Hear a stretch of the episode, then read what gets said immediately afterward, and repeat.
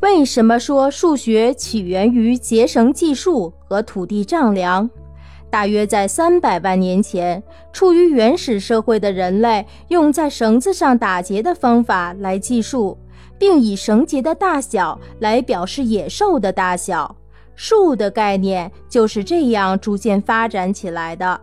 在距今约五六千年以前，古埃及人较早地学会了农业生产。尼罗河每年七月定期泛滥，十一月洪水逐渐减退。当时古埃及的农业制度是国王分配同样大小的正方形土地给每一个人，耕种的人每年提取收获的一部分交租。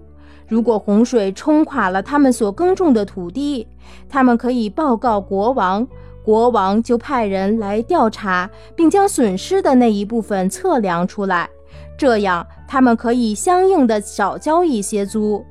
这种对于土地的测量，最终产生了几何学。实际上，几何学本来就是土地测量的意思。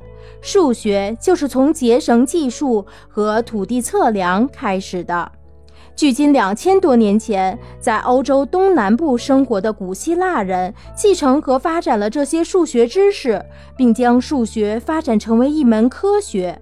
古希腊文明毁灭后，阿拉伯人将他们的文化保存下来并加以发展，后来又传回到欧洲，数学重新得到繁荣，并最终导致了近代数学的创立。